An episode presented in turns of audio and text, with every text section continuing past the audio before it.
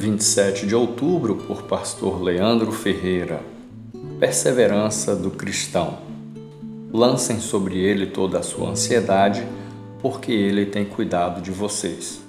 1 Pedro 5, verso 7. A ansiedade é o mal desse século e atinge pessoas de todas as idades e classes sociais. A inquietação, o querer viver o amanhã antecipadamente, o medo, a angústia e o nervosismo excessivo fazem parte do dia a dia de grande parte da população. Como tratar a ansiedade? A resposta para o cristão é colocar nas mãos de Deus todas as nossas inquietações e preocupações, tudo aquilo que nos traz ansiedade. Mas não podemos colocar os problemas nas mãos de Deus e ficar tirando das mãos dele a todo instante. Lançar sobre ele qualquer preocupação e deixar com o Senhor é o desafio para nós. Há momentos, entretanto, que precisamos buscar ajuda médica ou psicológica para tratar a ansiedade.